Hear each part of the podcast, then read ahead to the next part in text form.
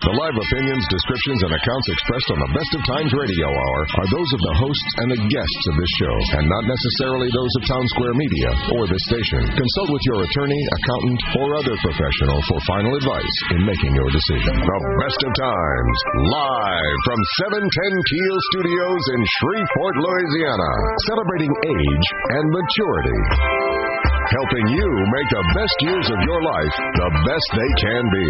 The best of times. Your host, Gary Calligas. Good morning, Architects listeners. I'm Gary Calligas, the publisher of The Best of Times, the only news magazine for mature adults in Northwest Louisiana. Thank you for tuning into our show today. In just a few minutes, we're going to learn more about the tragedy that occurred in Shreveport in January of 1954. So stay tuned for some very interesting information.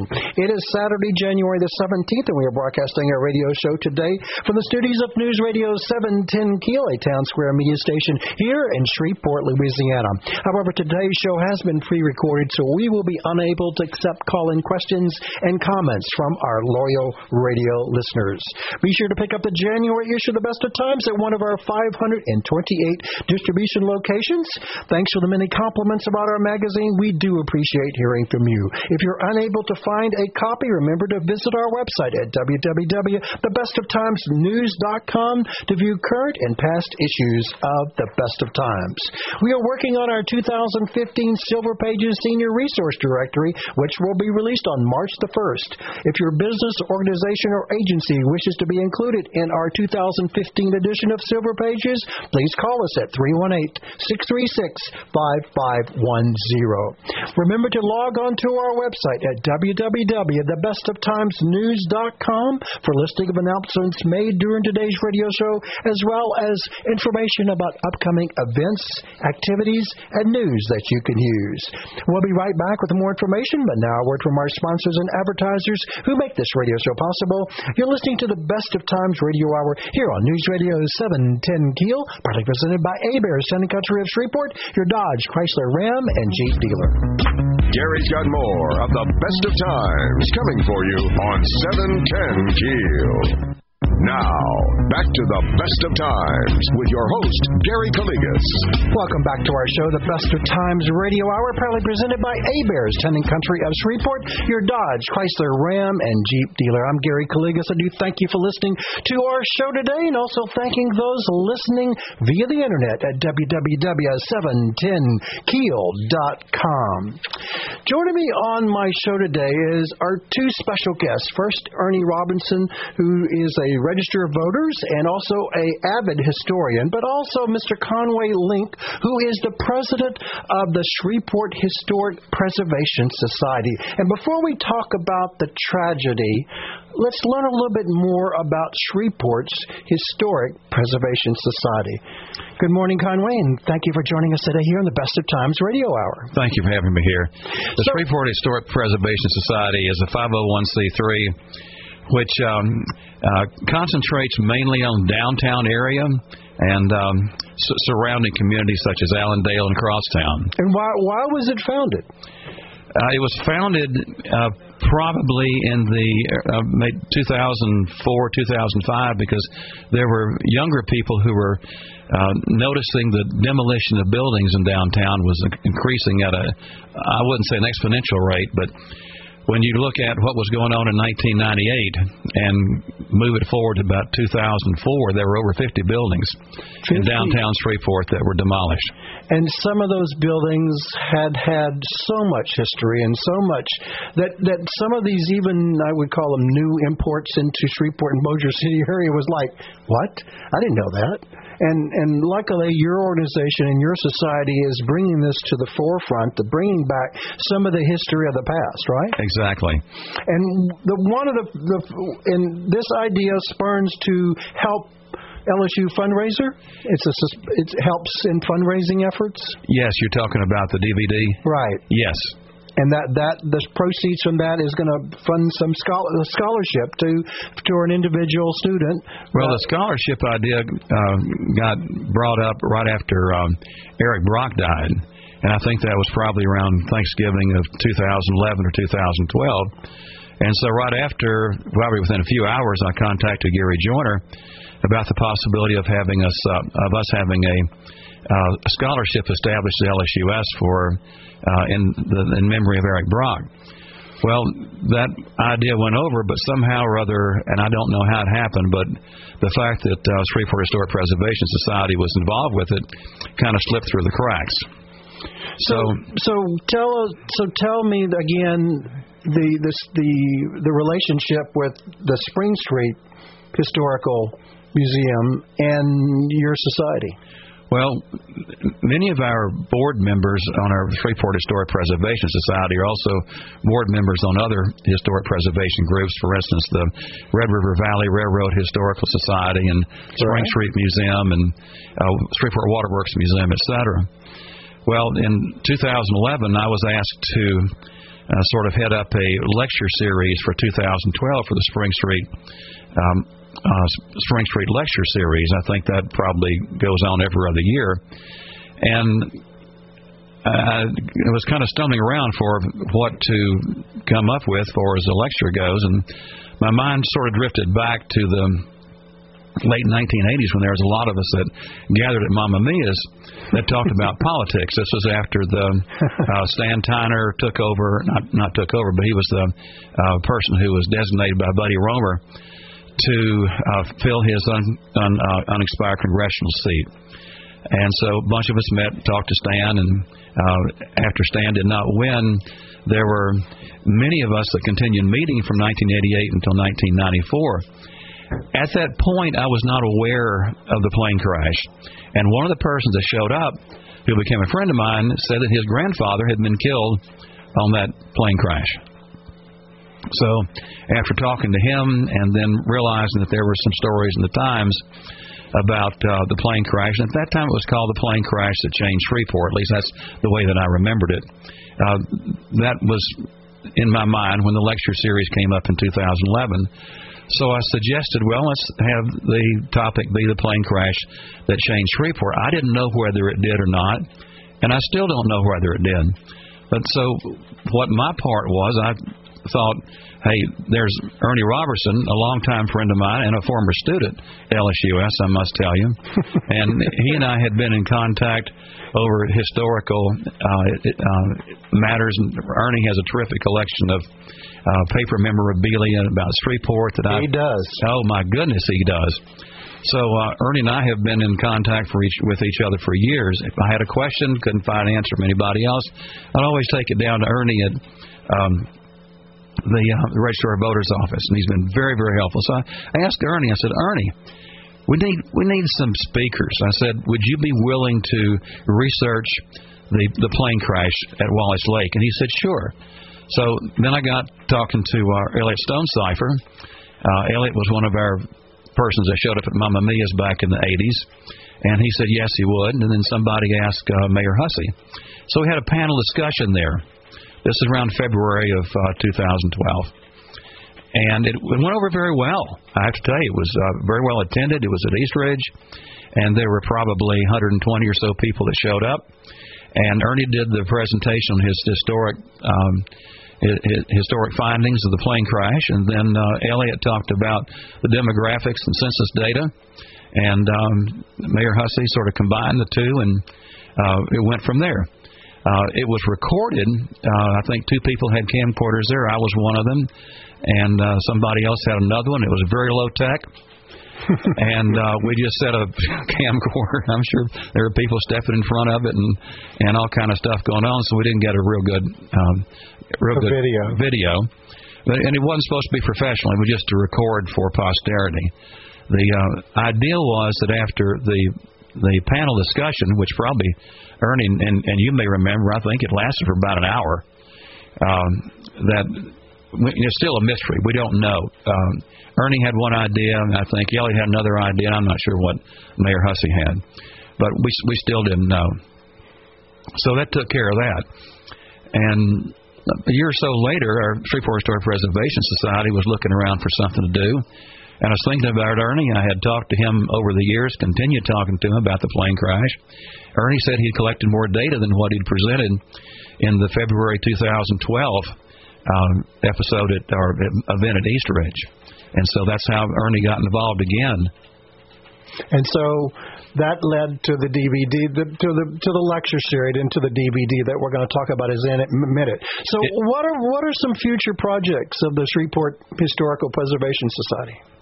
Do you have any, do you have any future investigations that you're going to be doing regarding downtown Shreveport or surrounding? Well, there's there's several there's several groups like I said that we work with. One is the DSDC Downtown Shreveport Development Corporation, and a lot of the projects that we had at one time and wanted to see completed have been have been successfully taken over by Liz Swaine, who is the DDA director. She has found a tremendous number of um, owners uh, for buildings downtown, buildings that have been repurposing, uh, re- re- rebuilt, and she's done just incredible work. But well, there's one building there that I'm very concerned about, and our our group is also, and that's the Arlington Hotel, which, in my opinion, is kind of a railroad hotel, which sits at the top of. Um, uh, I think it's um, Louisiana and, and Cotton Street. Absolutely stunning in its architecture. There's nothing left downtown in Shreveport like it. So this is one of the, the focuses that our preservation group has. Well, well, hopefully you're going to do these and other projects. I know many of our listeners might want to recommend some topics for you to investigate. So uh, we will place your uh, your your phone number or if you want to give it to them, or your email address for them to, to give you some suggestions. I have, based upon Ernie's and I participation in Remember in Shreveport when that took place several years ago, there are some remarkable things that were brought up at this particular uh, uh, uh, event that was held at the Louisiana State Exhibit Museum, including a lot of people did not know the impact of Shreveport and Bossier City area on the glass making, glass cutter back in the 1930s 30s and 20s how prevalent our area was in providing cut glass for buildings throughout the United States. That might be something, and and also our bottling companies, Uncle Joe and Uncle the, Joe, a few other ones that had a tremendous impact, pr- providing over a million plus bottles per year to to the to the uh, beer industry that weren't even bottled here. Uh, they were made here, the bottles, but they were shipped elsewhere to be packaged with beer uh, before the prohibition. So uh, remarkable stories that how the Shreveport and Bossier City area impacted not just the whole United States but the entire world. Gary, if I may add something else that um, about downtown Shreveport, it's it's been my opinion. I may be the only one in Shreveport that thinks this, but there's with the empty buildings that we have, there's an ample opportunity for things to be manufactured in downtown. Uh, they don't have to be um, uh, ships or airplanes or, um, or automobiles, but you know, Mardi Gras beads, cotton balls, shoelaces, stuff like that I mean, there's a need for these things. I, I really think that there could be some manufacturing brought down. And, and there was in prior years. Yes. There was a candy making factories down there that provided candy for probably half the United States back in the early 1900s, 20s. I was reading, and I knew of some Jewish individuals as well as some Greek ethnic individuals that had these candy making factories located in downtown Shreveport. So hopefully, you know, your society and others will will bring that back to life to some of the young people that are in the area and moving into the area. I'm, I know that the late Garrett Brock tried to bring up some of these particular items in in all his various historical books, as well as my, my friend Gary Joyner, who has been doing a fantastic job. And Ernie's collection over there is another remarkable. So hopefully, we'll get more and more people uh, documenting this historic uh, influence of our particular area that that can shine and show others throughout the United States and the world that little Shreveport, Bossier City, Louisiana had a tremendous impact back in the days and, and continues to do so.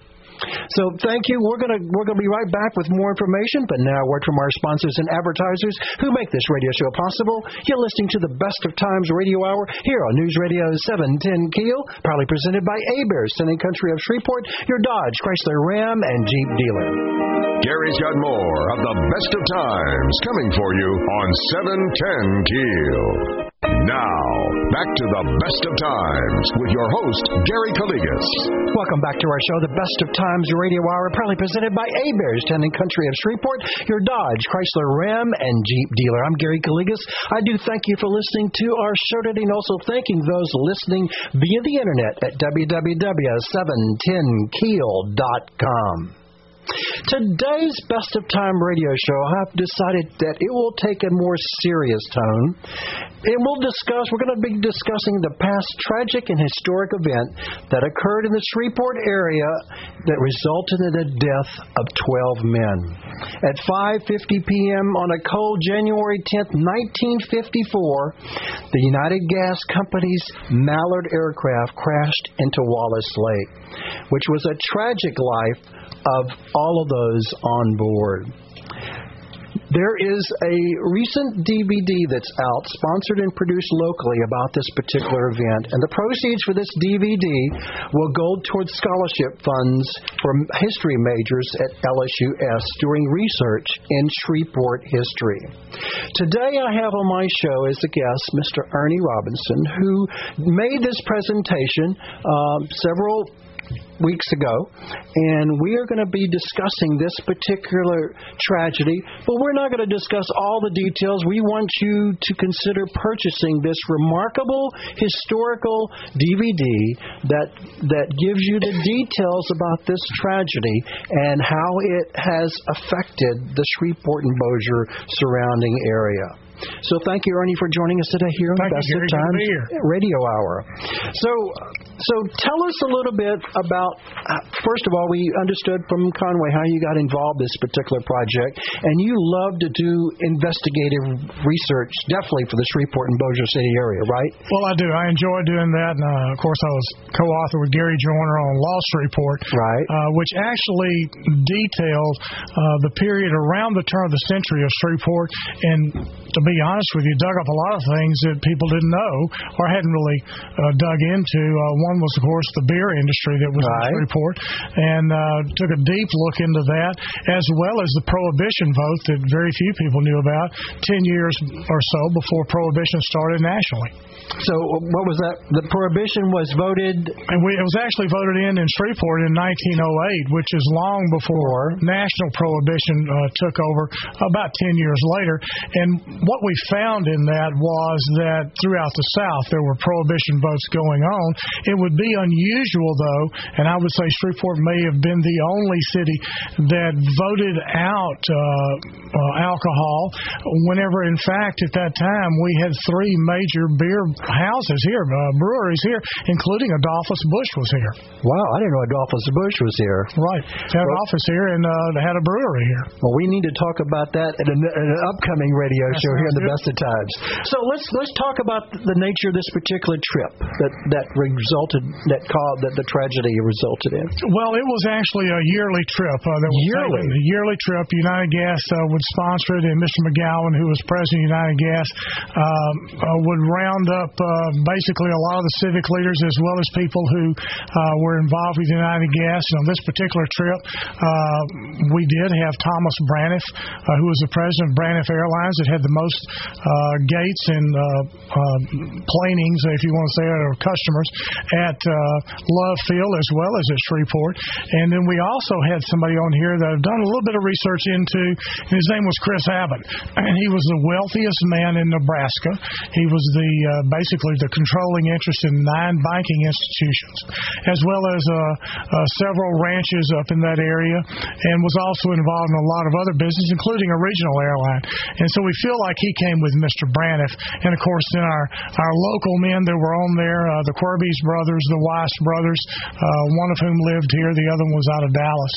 And so there, uh, whenever you look at the people who were on the plane, uh, this was basically the who's who, is the way the Shreveport Times would state it in the memorial about it. Uh, these these were the men who had contributed greatly to Shreveport's uh, economic growth, but also had contributed to the charities in Shreveport and had really been the backbone in many cases of many things, including Centenary College. So who sent out the invitations, and, and these gentlemen accepted? So he sent out regularly each year? Right, certain every year. people, but there was a limitation on how many they could Right. take on the airplane, right? Right. Uh, basically, we have found uh, uh, there are going to be uh, 10 who are actually going to be on the Grumman Mallard plus the two pilots. And then on the Lodestar, and that was the second plane that Mr. McGowan flew back on, uh, you had Mr. McGowan and you had uh, Walter Jacobs, the president of uh, First National Bank. You had uh, Mr. Hamrick, who was an oil man from out of town, and Mr. Wolf, who was a local oil man, an oil developer. And uh, those were the four that were on there, plus the two pilots. There are also two other people uh, that we know of who are mentioned in articles who came back earlier. One of them was Mr. Glassell, who came back earlier uh, and was not on the flight. And then there is also another person who's been brought up to me, and one of the family members called me. I don't care to give his name, but uh, he said his dad was on there, and I asked him a very essential point that only basically somebody on the on the flight would know, and he was able to answer uh, that particular point. So there may have been somebody else who may have been on the Lodestar, but his name uh, never appears in any of the public documents, nor does it appear in the in the investigative reports. Because they're they're not required back in the 50s to make a manifest, right? Uh, they aren't required to have a manifest, and if somebody basically didn't want to uh, have their name recorded, and this person uh, uh, would definitely have the ability not to have that done, then Because uh, these are private, these are privately owned, private- privately owned planes. So Right. privately owned planes by whom, whatever private company, I don't probably now they do, but back in the, those days they were you just hop on the plane. I mean, Well, that's correct. And uh, also, uh, uh, they were uh, the gentlemen who were on the flight. This was not the only duck hunt they would have at uh, Oak Grove Hunting Club uh, or down uh, Creole, Louisiana. Uh, there would be several during uh, the season, and different groups would go down there. This was the one that, as it was explained to me by people whose grandfathers and fathers went down there, this was the one the United Gas was best known for, and so it was the one that that basically had all the major players uh, in the Shreveport economy who could go, and there were people, Gary, as I found out in investigating this, uh, people would come up to me and say, "Well, my dad was gonna go." But in one case, he didn't go because I was sick. And so, Oh. therefore, uh, he didn't go on the flight, and uh, you know, it's kind of one of those uh, just weird twists of fate. so the plane went down and spent how long? The, the, Well, they the- flew down on Thursday. Thursday. and uh, they would stay until Sunday morning. And they were scheduled to leave uh, Sunday afternoon. They were scheduled to leave at that time. And uh, first of all, uh, the Lodestar, uh, which was the larger plane, is a tail dragger, and it's a World War II plane. It was uh, based the whole time in the Lake Charles Airport, and the amphibious plane, which was the Grumman Mallard, was used to shuttle passengers to and from uh, Creole, Louisiana. And so the first thing they did was they shuttled uh, the four passengers, which would be uh, Jacobs and McGowan, Hamrick, and Wolf, back up to the Lodestar, and they also took all the guns and put it on there and all the gear that they would take, and they were loaded onto the plane there, and then uh, the pilots returned back down to Creole to pick up the 10 passengers who were still at the hunting club, and then they would leave within really just uh, a matter of 30 minutes uh, after the other plane had departed from Lake Charles. And so then both both left to return back. Right. The first of all, uh, the Lodestar landed in Shreveport and landed safely, and then uh, But it left earlier. it left a little bit earlier than the other plane, and it was a larger plane, and it did have de-icers, whereas the Grumman Mallard uh, did not have uh, the type of de-icing equipment that the Lodestar had. Were de-icers common in Uh, the in- years in the 50s? In larger planes, they were, as I've been told, and I'm not a pilot, but as I've been told, the type of de-icing equipment that this had was basically a spray of alcohol, and you had to kind of know in advance that you were going to hit uh, ice to be able to start using that. And uh, I believe it was a continuous type system. You had to more or less hand pump, I guess. And so uh, it didn't really have the thermal de-icers that uh, you would have on the other planes. Okay. So it's uh, it's flying back, and uh, and I hate to go into the complete story at that point, but uh, uh, But, Mr. go, go, but go back one one one um, aspect. I mean, some people have told me, did they not know the weather? Well, here's what happened. Basically, uh, Mr. The, the, problems in the weather. We're talking. Right. Uh, the Buddy weather. Huddleston was the pilot, and uh, Shea Snyder was the uh, co-pilot. And Mr. Huddleston contacted the uh, New Orleans Weather Bureau that morning and received the report uh, at that time. And there is a recorded long-distance call charged the United Gas Company uh, in the investigation. So he did have that report, but it extended to the edge of Shreveport, about 20 miles south of Shreveport, or maybe 30 miles south in that range of the weather. And so uh, he lands and he's at Lake Charles, and he asks the Lodestar pilot who's fixing, who's already talked to another United Gas pilot who's in Shreveport at two o'clock, and he said, "What's the weather like?" And basically, Elsie, who was the other pilot, Elsie tells Huddleston, uh, "There's a chance that you may be hitting some rough weather, especially uh, icing uh, or at least sleet in the Shreveport area." And he expressed concern at that moment because he didn't really have uh, the de-icing equipment. As he said, "I didn't. I don't have my boots." And so uh, it's at that time that he first hears that he may be hitting some sleet or ice as he gets closer to Shreveport. Gary picks up a second report of that after he takes off from Creole. As he's crossing uh, DeRidder, he talks to the Alexandria airport, and unofficially, the person at the Alexandria airport gives him the local uh, weather, but also says that some uh, information about the uh, Shreveport weather, and he, he the uh, person at Alexandria, being a uh, pilot, uh, mentions that uh, he may hit some ice uh, or sleet whenever he gets to this area, and uh, so it's even at that point. But when when when weather reports are given to pilots, I'm not an expert either. Do they don't they tell them that ice is going to be at a certain level and altitude? It's not just like ice from fifty thousand No. feet to ten thousand foot, That's right. He was feet. uh, he was flying above that. He was above the clouds at first, uh, over six thousand feet, and then he's going to uh, be cleared by Shreveport, uh, the Shreveport Airport, to. Uh, so there could be no ice at six thousand. There's no ice at six thousand. There's no ice at five thousand. Whenever they tell him to drop to five thousand, uh, Gary doesn't encounter ice until he hits the area around four thousand feet.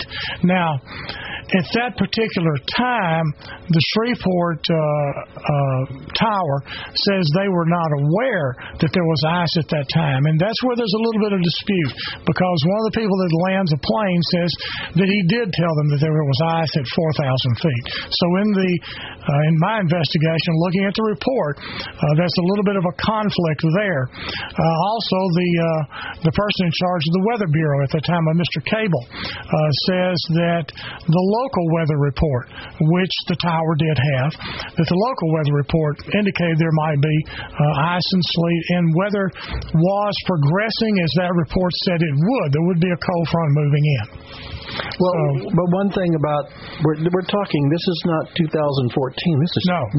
1954. The technology for weather forecasting wasn't that sophisticated back in 1954, was it? Uh, well, it was a, a little bit better than what we think. Uh, actually, uh, it's not like we see now where we can sit at our house and look at. Uh, They didn't have internet. Doppler radar. and They didn't have Doppler radar, no. But they did have, uh, uh, because of World War II, uh, they did have uh, uh, pretty good weather reporting, and they were able to report what they felt like was going to come about with the weather, and actually it was progressing about that way, according to uh, Mr. Cable uh, at the Weather Bureau. And uh, unfortunately, uh, it actually winds up being uh, basically a floating ice field up in the air that the Grumman Mallard hits, which leads uh, to the tragedy that happens at Wallace Lake. We'll be right back with more information. And now, a word from our sponsors and advertisers who make this radio show possible. You're listening to the Best of Times Radio Hour here on News Radio 710 Keel, proudly presented by A Bears, Town and Country of Shreveport, your Dodge, Chrysler, Ram, and Jeep dealer. Gary's got more of the best of times coming for you on 710 Keel. Now, back to the best of times with your host, Gary Calligas. Welcome back to our show, The Best of Times Radio Hour, proudly presented by Heberts, Town and Country of Shreveport, your Dodge, Chrysler, Ram, and Jeep dealer. I'm Gary Calligas. I do thank you for listening to our show today. Also, thanking those listening via the internet at www.710keel.com. Joining me on my show today is Mr. Ernie Roberson, who's discussing the tragedy that occurred in 1954 relating to the crash that killed 12 prominent gentlemen uh, from the Shreveport and surrounding area, and how this particular uh, tragedy affected the Shreveport area.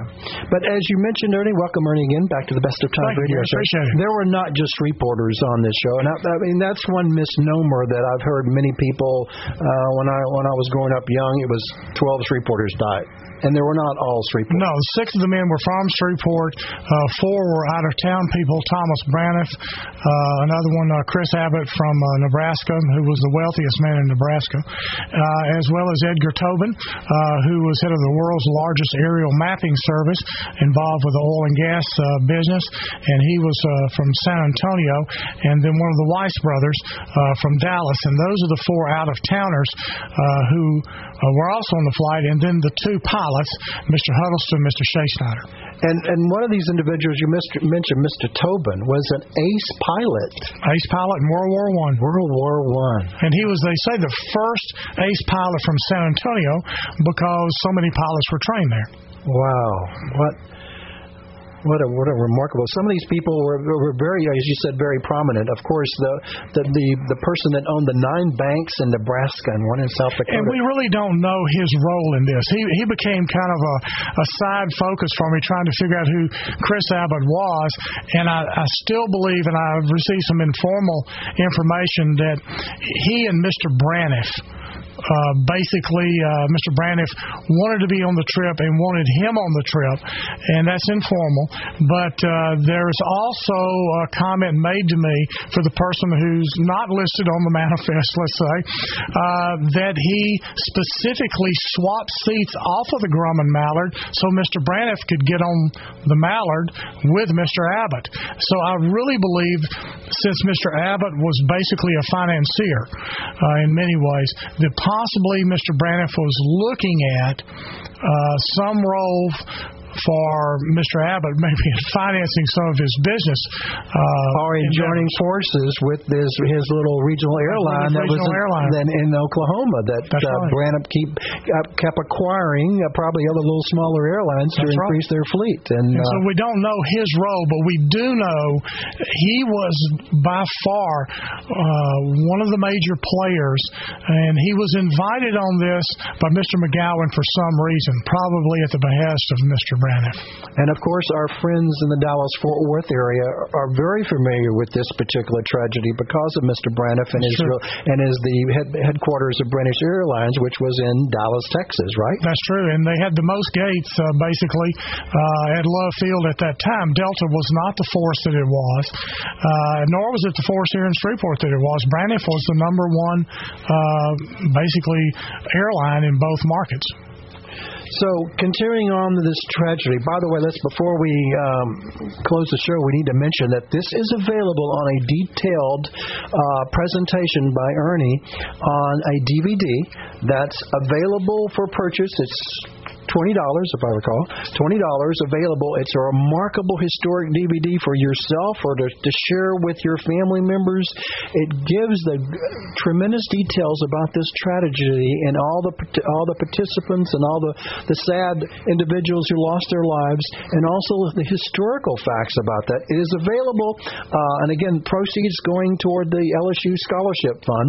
You can call four two four five five zero eight, or you can go by Fertitta's uh, Deli on eleven twenty four Fairfield in Shreveport to pick up pick up your own individual copy of this particular DVD. You can also go to the bestoftimesnews.com website if you have not if you want to get more information about this DVD and uh, and its location. So, in continuing. Um, uh, a little snippet of this particular DVD because we could be here for three hours, couldn't we, Ernie? Could. uh, so, so they've got the weather forecast. Uh, the pilot and him and there was a co-pilot too, right? That's, co-pilot. Mm-hmm. There were Snyder. Because there, there were not uh, these planes couldn't just fly by one person, right? That's right. And uh, uh, this plane, uh, just so I'll mention, this was uh, uh, in the investigation. This plane was in perfect working order. That wasn't uh, the question. The question came down to uh, basically at what point did they hit the ice field, and that's on the DVD.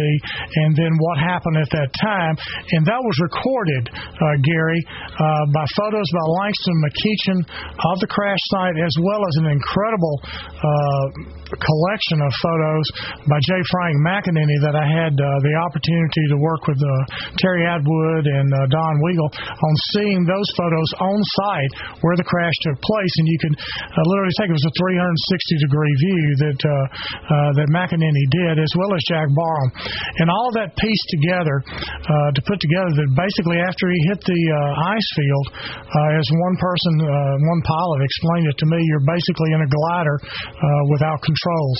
And I won't go into the entire uh, presentation after them, but I will say that uh, given what he had, I think uh, Mr. Huddleston did the best that he could, but it really was a glider without controls. Okay, but one question I had from one of my um, readers, the best of times, who picked up an advance copy and asked me, did the plane actually crash into Wallace Lake? The Lake Lake? It actually crashed right on the shore uh, of Wallace Lake uh, near a fishing camp and uh, came down and came down at a steep descent rate and went straight down and basically lost an engine and got knocked off by one of the trees, which turned it to its left and then it went and hit a fishing camp from there and that's where it burst into flame. It was actually on land whenever the plane actually burst into flame, though parts of it were in the water. And I believe uh, sincerely that he was trying to do the best he could to make an amphibious landing because he never declared an emergency. He never declared an emergency. No, he never declared an emergency. He said he was going in. And so I believe he was trying to do his best uh, with what he had uh, to make a landing on the water. And at that time, not now, at that time, looking at J. Frank McEnany's photos, it would have been possible because there were not as much uh, trees. No, there weren't as many trees in that particular pocket, that and the water was quite deep in that area was deep back in the 50s. It had there must have been a lot of rain during that time because it had back flooded and uh, there was a lot of water there, uh, more so than what you wind up with say when you go out there in June or some other time. So so the the the, the steepness of the descent caused him not to be able to control the plane to go into the water. Probably. I believe so. That's probably I mean, but uh, uh, the the the reader who said, "Why do we call it the trage the the lake crashing in the lake. And this individual was saying, you know, it's I'm, right at the edge of the lake. I didn't know how to answer that when I said, "Oh, I'll ask the expert today." Yeah, I mean, right at the edge of it. Right at the edge, but that's that's the way that the description of it's near near uh, the lake, but not actually crashing into the water. It was it it uh, it sadly clipped a large tree, probably. Huh? That's exactly what happened. And um, and so, how fast did the local authorities and people? When there wasn't there a witness nearby? Uh, there were actually uh, four witnesses to it. One was a Mr. Rucker uh, who jumps in a uh, boat and goes around the edge of the pocket to see if there's anything he can do to help. And he's the one who winds up calling uh, uh, for assistance, and then there were three more. Uh, two of them were named Martinez. They had phone service out in that. Not in that area. He had to drive up to Forbing. Oh, I was going to say he had to drive up to Forbing, so there was some delay. But the plane burst into flames immediately, and basically from the reports throughout the investigation, uh, he just said he knew immediately there was no way to help them, nor would there probably be any survivors. So uh, he went to Forbing and called, and actually. Channel 12 had just gone on the air that week. This was their first week on the air, and so they're trying to send somebody down there, as well as the newspaper people. Langston McEachin uh, gets there really before uh, the uh, uh, the emergency personnel, but the uh, uh, Caddo Parish Sheriff's Office shows up uh, quickly, and then um, uh, finally the Barksdale Air Force Base uh, uh, folks are called, and they send in a crew to actually extinguish the flames. Barksdale had to come to extinguish. Barksdale is the one that actually came in to extinguish the flames. I, I didn't remember that on your presentation. Wow, so they were contributing in the factor. Mm-hmm. Um, and and and and going back to the fact that you know, we don't know all the t- tremendous impact that that the, these the death of these individuals had, but it it did have a bearing on the community. I mean, we were it was it made headlines. It was it was a sad day. In, it in really was. It But- really was. I think the Shreveport Journal, uh, you know, called it an incalculable loss, and uh, spoke as well as did the Times, spoke as to the uh, the efforts by the men who were involved. That they they literally were the who's who of Shreveport at that time, and uh, also uh, the we sometimes have a hard time measuring what it did to the everyday folks, and that's who I center in on a lot in my writing because I grew up with this story uh, as a little kid out on uh, Queens Highway, and that's where the DVD starts. Is the legends that I grew up with, and one of them was this one. The other was the 1940 tornado, and uh, this story was always in my psyche, and I had absolutely not much information at all, except that the people in those neighborhoods felt like it affected Shreveport deeply. Well, And I heard that all my life. my parents had just moved to Shreveport in 1954 from Tyler, Texas, so they they were they were very they were very familiar with it because uh, no, actually 1953 they were here, and uh, so they were very familiar with this. And when I joined Texas Eastern, I got a little bit familiar with, but I did not know the rest of the story like you're telling us now. So again, the DVD is is available as I I, I mentioned for twenty dollars, and the proceeds goes to the LSU S, uh, Scholarship Foundation. It's available by calling four two four five five zero eight, or you can visit Fertitta's Deli, located at eleven twenty four Fairfield Avenue in Shreveport, to pick up your personal copy of this DVD and the extensive presentation and research by Ernie Roberson here today. Thank you, Ernie, for joining Thank us. you, Gary. It's for joining us today here on the Best of Times Radio Hour. Love having you on my show again. Looking forward to having you on a future show. Thank you. We'll be right back with more information, but now a word from our sponsors and advertisers who make this radio show possible. You're listening to the Best of Times Radio Hour here on News Radio 710 Keel, proudly presented by Heberts, Sunny Country of Shreveport, your Dodge, Chrysler, Ram, and Jeep dealer. Gary's got more of the best of times coming for you on 710 Keel. Now, back to the best of times with your host, Gary Calligas.